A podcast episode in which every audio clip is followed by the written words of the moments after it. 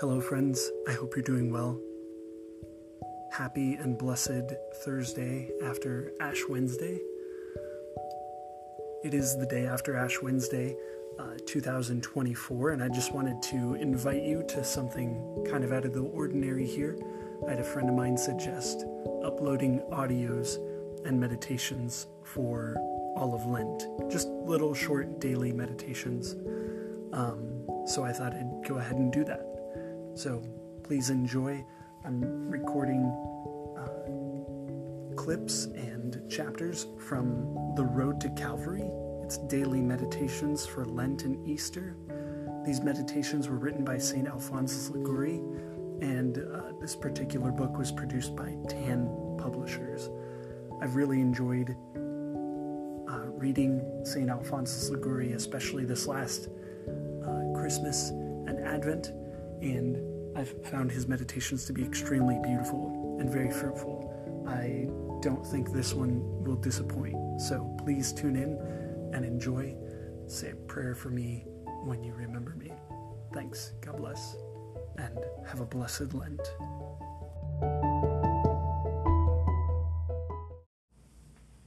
The Road to Calvary Daily Meditations for Lent and Easter.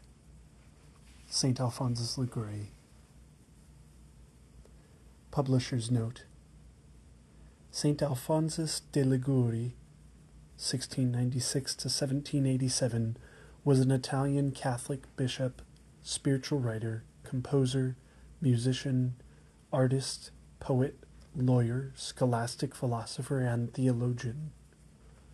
He also founded the Congregation of the Most Holy Redeemer, known as the Redemptorists, in 1732. He was one of the most prolific writers in the history of the Catholic Church, and was later declared a doctor of the Church and the patron of moral theology. Tan Books is pleased to present this book, The Road to Calvary Daily Meditations for Lent and Easter, from the original book entitled The Passion and Death of Jesus Christ. Few saints have ever written with such love, depth, and simplicity on Christ, Our Lady, the mysteries of our faith, and especially the sufferings of Christ, as St. Alphonsus de Liguori. Meditating on the passion and death of Jesus is the surest path to virtue and holiness. As St. Alphonsus so beautifully wrote, quote, Who then can ever complain that he suffers wrongfully when he considers Jesus who was, buried, who was bruised for our sins. Who can refuse to obey on account of some inconvenience when Jesus became obedient unto death? Who can refuse ignominies when he beholds Jesus treated as a fool, as a mock king, as a disorderly person, struck, spit upon his face, and suspended on an infamous gibbet? Tan Books is pleased to present this little work for the first time to join several other Tan works by St. Alphonsus, such as The Glories of Mary, Preparation for Death, and Visits to the Blessed Sacrament. May you, dear reader and listener, prepare your heart for the passion, death, and resurrection of Jesus through these powerful daily Lenten and Easter meditations. The road to Calvary begins and ends with prayer.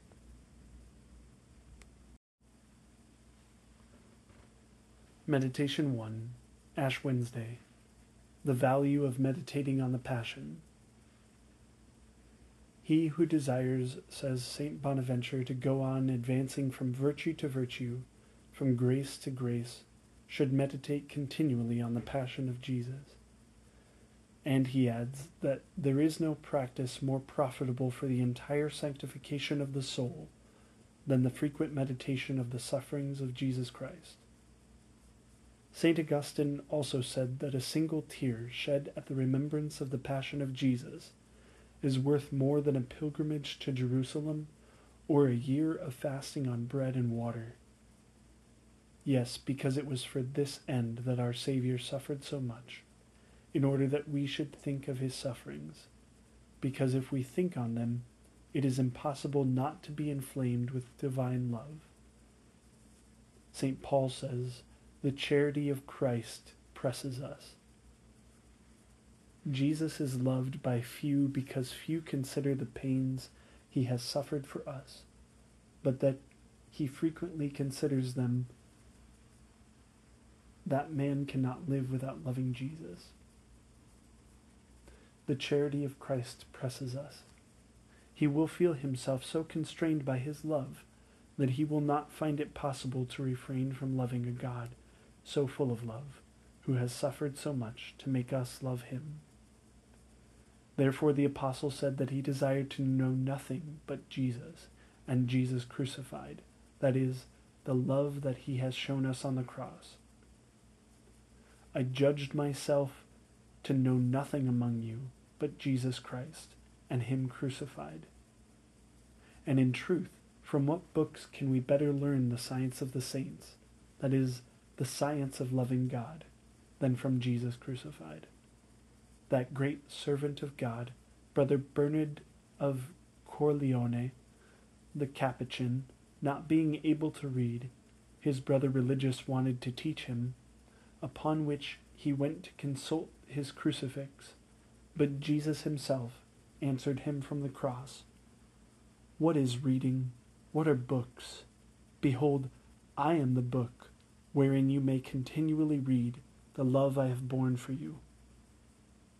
O oh, great subject to be considered during our whole life and during all eternity, a God dead for the love of us, a God dead for the love of us. O oh, wonderful subject!